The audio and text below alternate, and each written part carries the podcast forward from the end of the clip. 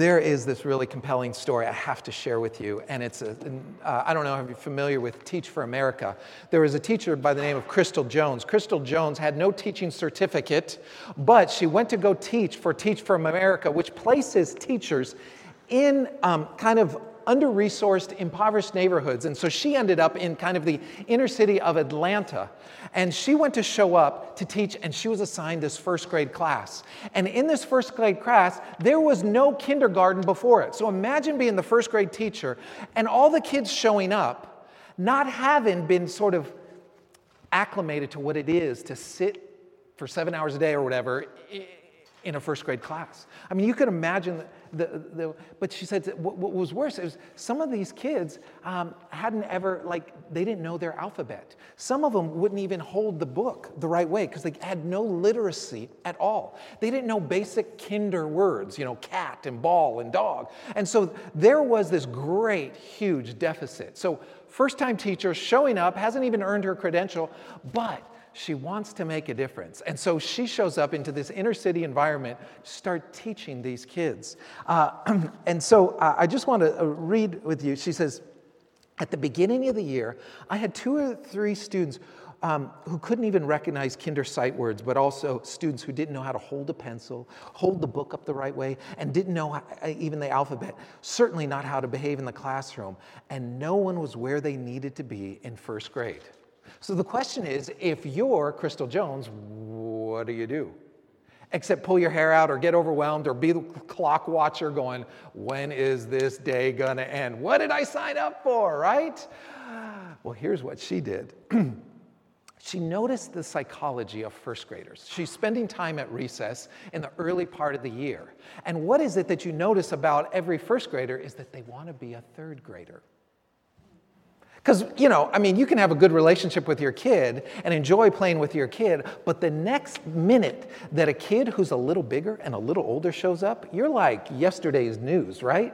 So the idea was inspired, kind of planted in her mind, I know what every first grader wants.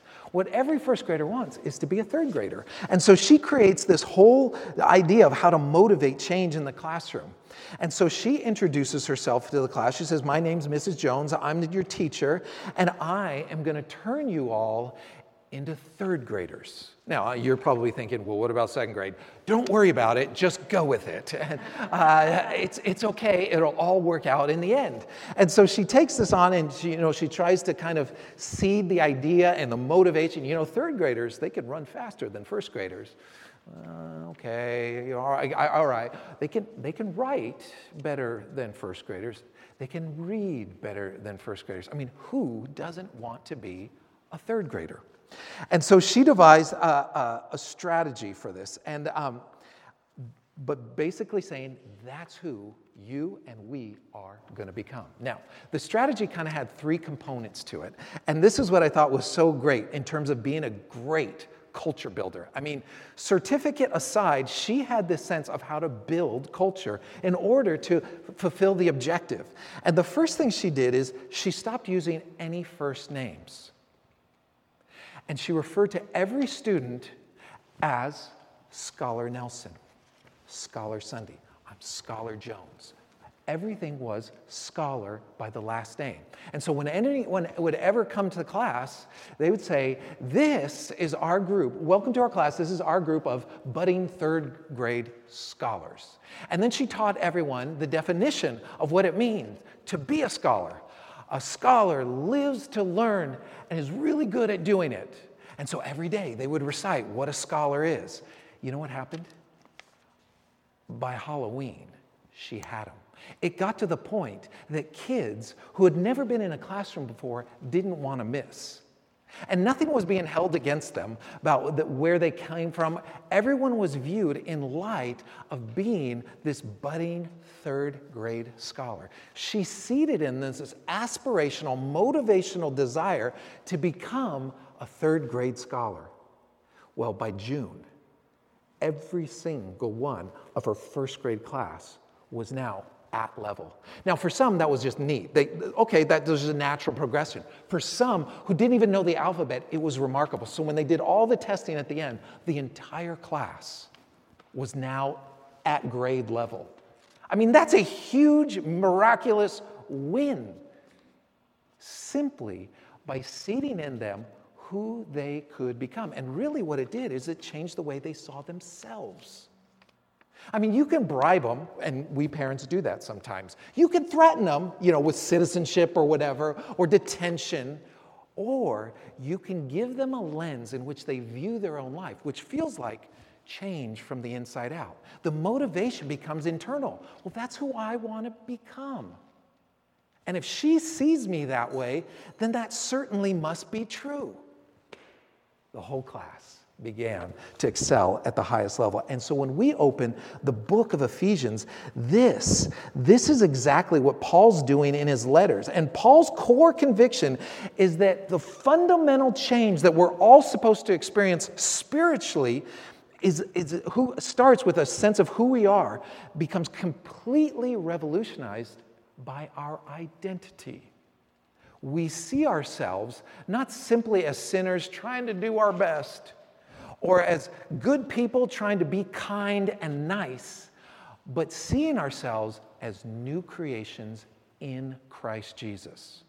And this is a powerful way to begin to see our life and view the world, and even deal with difficult circumstances, is because we become so rooted in Christ. And so, like Mrs. Jones, Crystal Jones, she created this environment for change, and she made a decision about who they are without holding their current state against them, and just kept speaking to their potential. And again, this is what I think Paul is doing with us. So, if you would turn with me in your Bibles to, and maybe you have an outline, you want to jot a couple of notes, there's some really dense, but I think significant things we need to learn about identity. Why is that so important? Because we're living in a society that doesn't know who they are, and everyone is wanting to self-identify. And this is really a slippery slope because it maintains a fluidity based on circumstances. And if we can't define ourselves, whether it be by our gender or by our nationality, all of a sudden we're looking, and so people define themselves maybe by their success, except that they file for bankruptcy. They define themselves maybe by their achievements, particularly in athletic achievements, except eventually someone younger and faster and stronger is going to come along. So then what are you left with if that's who you've defined yourself by? It's in Christ that we can have this revolutionary experience and grow old without feeling like I'm going through this crisis. So Paul has spent 3 chapters talking about the gospel story. And if we understand who we are in light of who Christ is, his death, his burial, his resurrection, we can begin to see our lives in a completely different light. That we're invited to live this life of which we couldn't live on our own. But in Christ, we can be something entirely better, entirely different.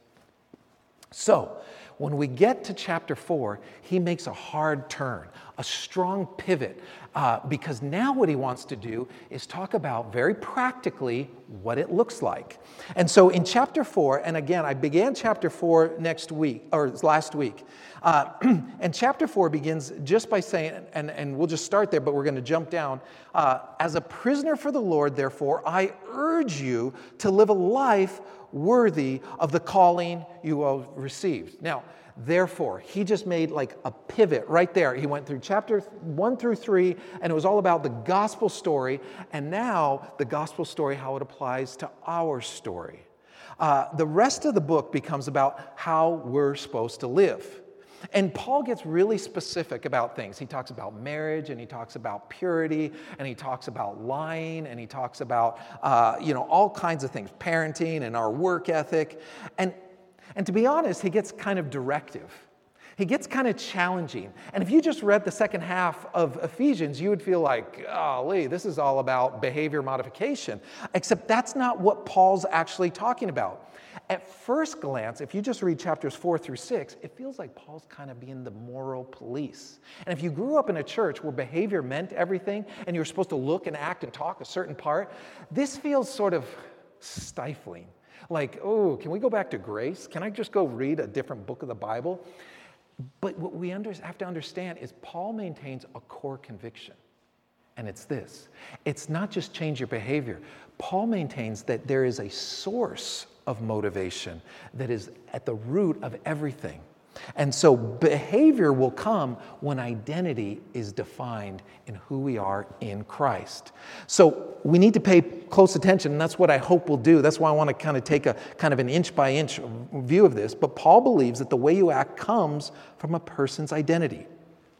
The way you see yourself, the value you place on yourself, maybe the value you have or don't have, but it's your identity that changes our behavior. So now drop down to verse 17, and he says, so I tell you this and insist on it in the Lord. I mean, he's insistent, right? I mean, so this is like kind of a point in your finger, almost like an in your face, that you must no longer live as the Gentiles do in the futility of their thinking. Who is Paul writing to? Not Jewish people.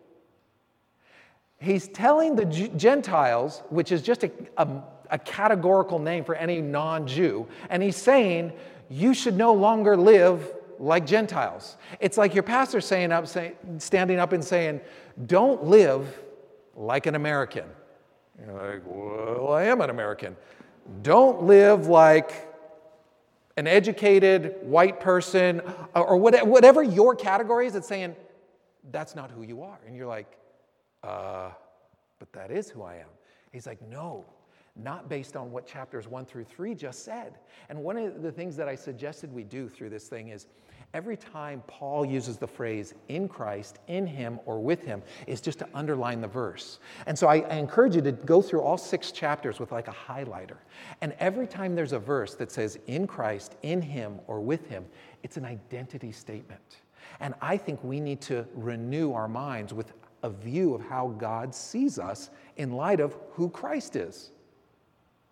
Because if we never begin to retrain our thinking, we will only see ourselves in light of our accomplishments, our talents, our natural abilities. And so we'll exist in this sort of ordinary, humane existence. And what we're invited into is this spiritual reality. And so he kind of changes this. Now, I have this idea of, if you've ever had coaching at a high level, or maybe if you've ever kind of watched something like an Olympic coach pushing an athlete because they know what the athlete's not only capable of, but maybe that the athlete is going to be up against. And so they ride them really hard to bring out the very best in them. Now, that can feel like legalism, or it can feel very developmental.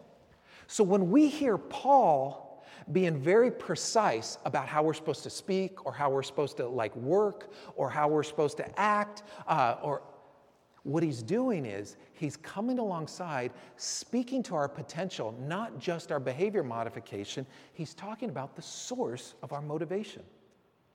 Super important. And so, and then he says, you must no longer live as the Gentiles do. So this is funny because he's in jail for the sake of the Gentiles. He's already said, I've been a prisoner for the sake of the Gentiles in a chapter earlier. And in 2 chapters earlier, in chapter 2, he says, you're Gentiles by birth. But now he's like saying in chapter 4, don't live like the Gentiles anymore. And what he's saying to us all, not just them, is your identity is bigger than your culture or your ethnic category. You, as a Christian, are part of a new humanity. Now, this is problematic a little bit for me because I was raised in the church. I didn't have a very strong before and after. If you knew me back then and you knew me now. And so I was kind of brought up to just believe in this idea. And so I didn't get to paint in such stark contrast. But wherever you began your journey with and in Christ, understand this, that it is far bigger than your citizenship, your ethnicity, and your culture. And so we're invited to move beyond that. Even though that helps describe us, it doesn't define us. And Paul's making a strong case to be defined by this identity in Christ. So maybe we could say you're an American who happens to be a Christian, right? Now, Paul's always teaching and challenging who we are in light of who Christ is. And so He insists on it. Don't live like the Gentiles. And he's saying, you're something new. Verse 18 and 19. He goes on to say, they are darkened in their understanding and separated from the life of God because of their ignorance that is in them due to the hardening of their hearts. Having lost all sensitivity, they have given themselves over to sensuality so as to indulge in every kind of impurity with a continual lust for more. Which sounds mildly American, if we're honest, but he's talking about this idea of being darkened. And so maybe the way to think about losing sensitivity is you develop calluses. Now, 'tis the season for leaves, and I will go out and do yard work. And the thing that I know is every year that I get out to rake my leaves and gather them all up, my hands are the most wimpy, wussy hands. And I will get the same blister right here and right here because I'm just not used to holding a rake for that long. It happens every year. I'm like, well, I'll wear gloves, and it still happens every year. I get the same blister. Why? Because it's not my day job. I have no calluses. I don't have working man's hands. I don't have farmer hands. If you've ever shook the hand of someone who works with their hands for a living, it's like these mitts. And my Uncle Gordy, who just worked with his hands for his whole life, I just went to his 90th birthday party to this day, he's just got layers and layers of skin there. I don't think he blisters anymore because it's just layers of calluses. I think in the same way Paul's speaking to how we callous up our own hearts. What he is not saying is the idea that if you're not a Christian that you're somehow dumb or darkened in your understanding. But what he is saying is there is this way that we give our heart away to these desires, and that can kind of actually lead us away. He talks about them in terms of deceitful desires. So how does someone become morally callous? Paul says it starts with the way of your thinking. So initially, you start thinking about things differently. You start kind of justifying. You maybe start cutting corners. You start thinking, well, it's only wrong if I get caught. And then all of a sudden, these desires start becoming formed based on social acceptability. And so there is this idea that we kind of grow further and further away. And so Paul here is talking about this moral formation of knowledge and a growing sensitivity, rather than an idea that we would somehow excuse or tolerate our own flaws. He's wanting our hearts to be supple. That's not a word we use a lot, but if you think of leather, you can think of leather that's just been crusty and dried out and become brittle, or highly conditioned leather that's soft and actually feels like it has moisture still in it. It's supple. And so our hearts need to be resensitized. And so one of the ways we talk about repentance here is the idea through our rhythm of renewal. What is renewal? Well, simply, it's the idea that we want to have a growing awareness of the presence of God. We want to be able to yield our lives when God's Spirit speaks. Maybe it's to turn away from something. Maybe it's to turn towards someone. But the idea is, in our daily lives, beyond when we're gathered for worship, is that we have this growing sensitivity to just maybe come clean and confess, maybe to tell on ourselves and own the fact that we've come up short, or that we let someone down, or that we misspoke, or we overreacted. The point is this: we can maintain a sensitivity of our heart even though everything around us says guard and insulate our hearts. I think what God is wanting to do is break our hearts for all the right reasons. And there's people around us that actually have needs, and so we become more conditioned to respond to those needs. Our hearts become more conditioned to who Christ is, and now that we're seeing ourselves in light of who He is, we want to be consistent with that image. So he's not talking about, being darkened as kind of dim-witted. He's saying, no, they're darkened because it's just become dulled or numb. Verse 20. You, however, did not come to know him that way. Now, Paul had spent 2 years in Ephesus, and he planted several of these tribes, these house churches. Everyone had day jobs, but he had started. So he had this huge track record, and he started. And so he knew the spiritual birth. Kind of like me standing up here and going, boy, when we started 3 years ago, we had Laurel as kind of our only musician, and now we've kind of grown this thing, and more people are stepping up and sticking their hand up in the air and say, yeah, I play a little of this, or yeah, I've been learning this. And all of a sudden, it's coming together. Paul knows the sort of hereditary background, the genealogy of this faith community, and he knows the reports of people stepping up and finding their voice. He knows the way that they're integrating as Gentiles, and they're coming from all places in the world. And he's like, this is a vibrant, young community of house churches. And so he's speaking to that, but he's talking about how they came to know Christ in the first place. You were taught with regard to your former way of life, to put off your old self, which is being corrupted by the deceitful desires, to be made new in the attitude of Christ, and to put on the new self, created to be like God in true righteousness and holiness. And so he said, you, however, do not come to know Christ this way. See, when you hear the message of Jesus, it can feel like a rude awakening if we've lived as the center of our own lives. If somehow we're told to make God the center of our life, Jesus is the new one who I pledge my allegiance to, it feels like an interruption to us. And we start to see our lives, and maybe we see our ethic a little different and going, oh, I never thought it was a problem, but if I compare it to the life Christ, there's a problem. Or we start to look at maybe, kind of what we've considered our normal, how to get by in business, how to... you have to be competitive and then some, and that goes into some fuzzy gray areas. Or maybe we never realized that,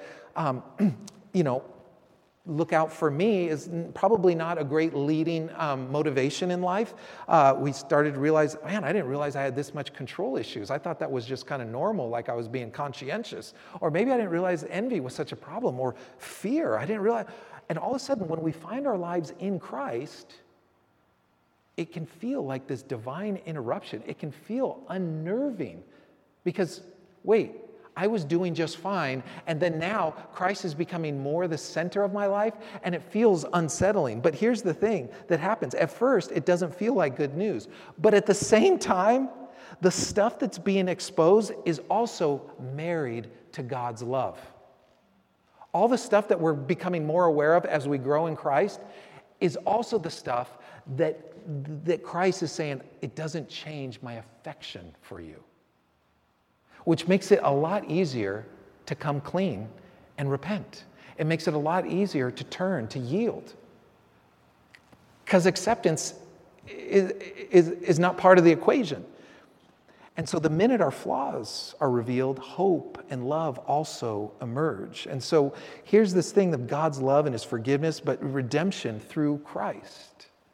This is what's happening, and he talks about their former way of life, and now all of a sudden, they're not the center, and Christ is the center, and they're becoming more in tune with, my life used to look like this. I used to think this was okay. It's sort of like saying, I don't know if you used to eat a certain way, and now you look at how you used to eat, and you're like, that's crazy. It would be midnight, and I'd be eating a pint of ice cream, and just roll over and go to sleep, and I'm like, that's so terrible. And I would have 3 deep fried meals a day or whatever. And we're like, I can't believe I used to eat that way. I think the same thing begins to happen as we grow in our understanding of who Christ is, who I am in light of who Christ is. Stuff starts to boil to the surface because of the ministry of the Holy Spirit. And as we begin to name those things, all of a sudden we realize that doesn't change God's affection for me. And so through his redemption, we find this new life.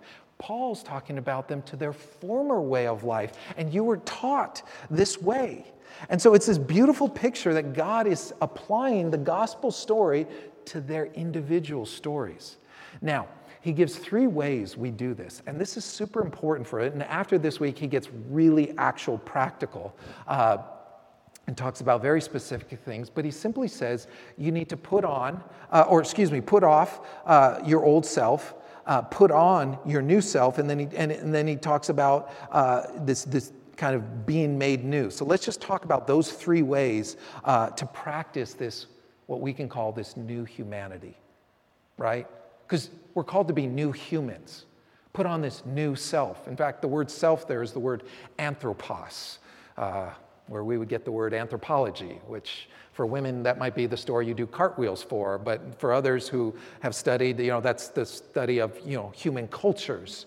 But he's simply saying the implication is being disrobed.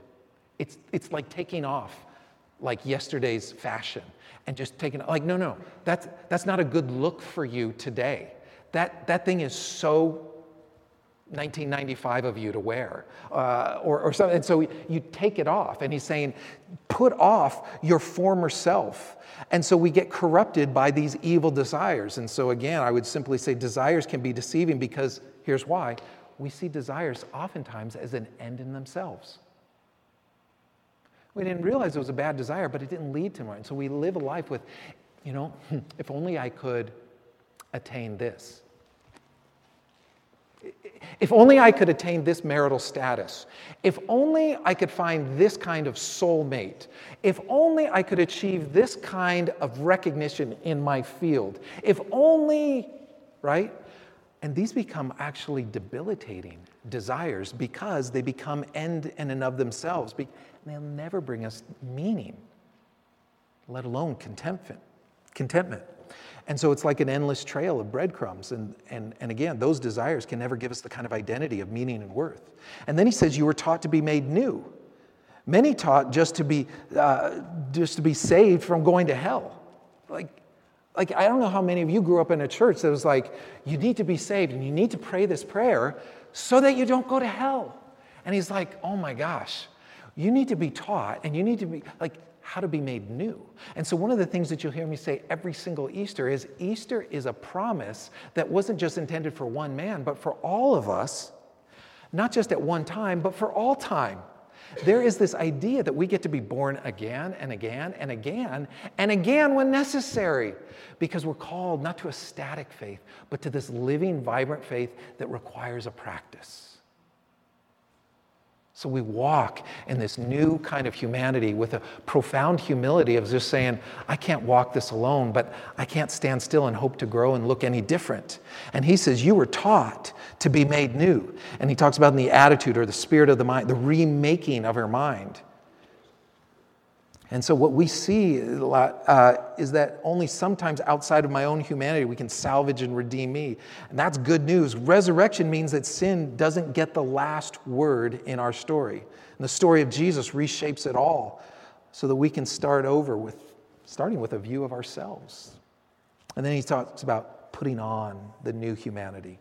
So there's some things that we need to spiritually, and I would do this regularly, we need to put off. We need to disrobe. We need to let that go. There needs to be something. And by the way, sometimes that's going to come from other people. That's going to come from people going, hey, brother, I don't know if you're aware that when you say this, this is how it comes across. Wow, that sounds like Christian community. That sounds like really healthy kind of, expression of brotherly love. And that's why I don't think we can really go through a transformational process in isolation. We frankly just need each other, and we need each other close, and we need each other to kind of know and be current in our lives.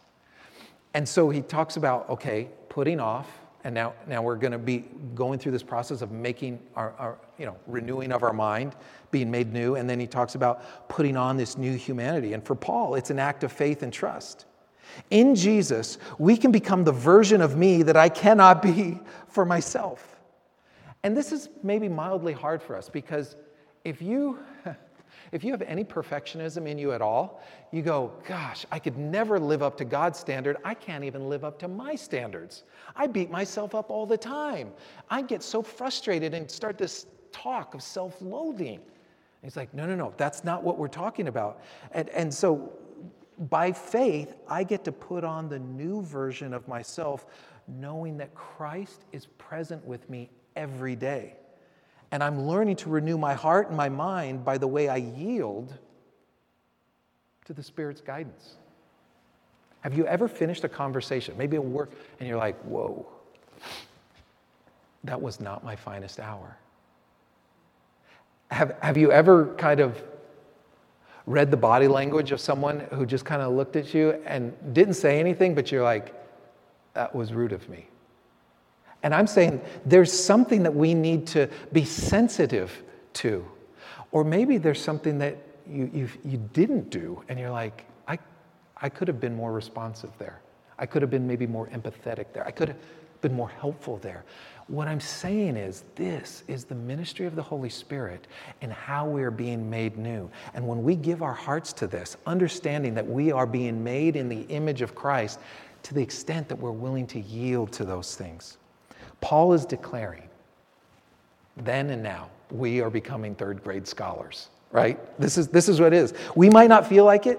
We might not feel like it for a while, but what's true of Jesus can also be true of us if we work at putting on and taking off the renewing of our mind. And that's why we call it faith. It doesn't always look grandiose. It doesn't always look super measurable. But yet when we yield to these small prompts and the discipline of the Holy Spirit, all of a sudden our hearts are getting more sensitized. So how do we do that? Well, we hang around people who maybe have done it longer. We hang around and we create a community that people go, no, that's our normal. So we use language like kairos moments because we want to have moments that we're being interrupted by and we want to respond to them. We want to talk about people of peace because when you introduce me to your friends, what I want to do is think about those people in light of how God might have prepared them in advance for us and how they might be needing to take a next step. We want to surround ourselves with people who might have already been thinking along these lines about giving their lives in devotion to Christ.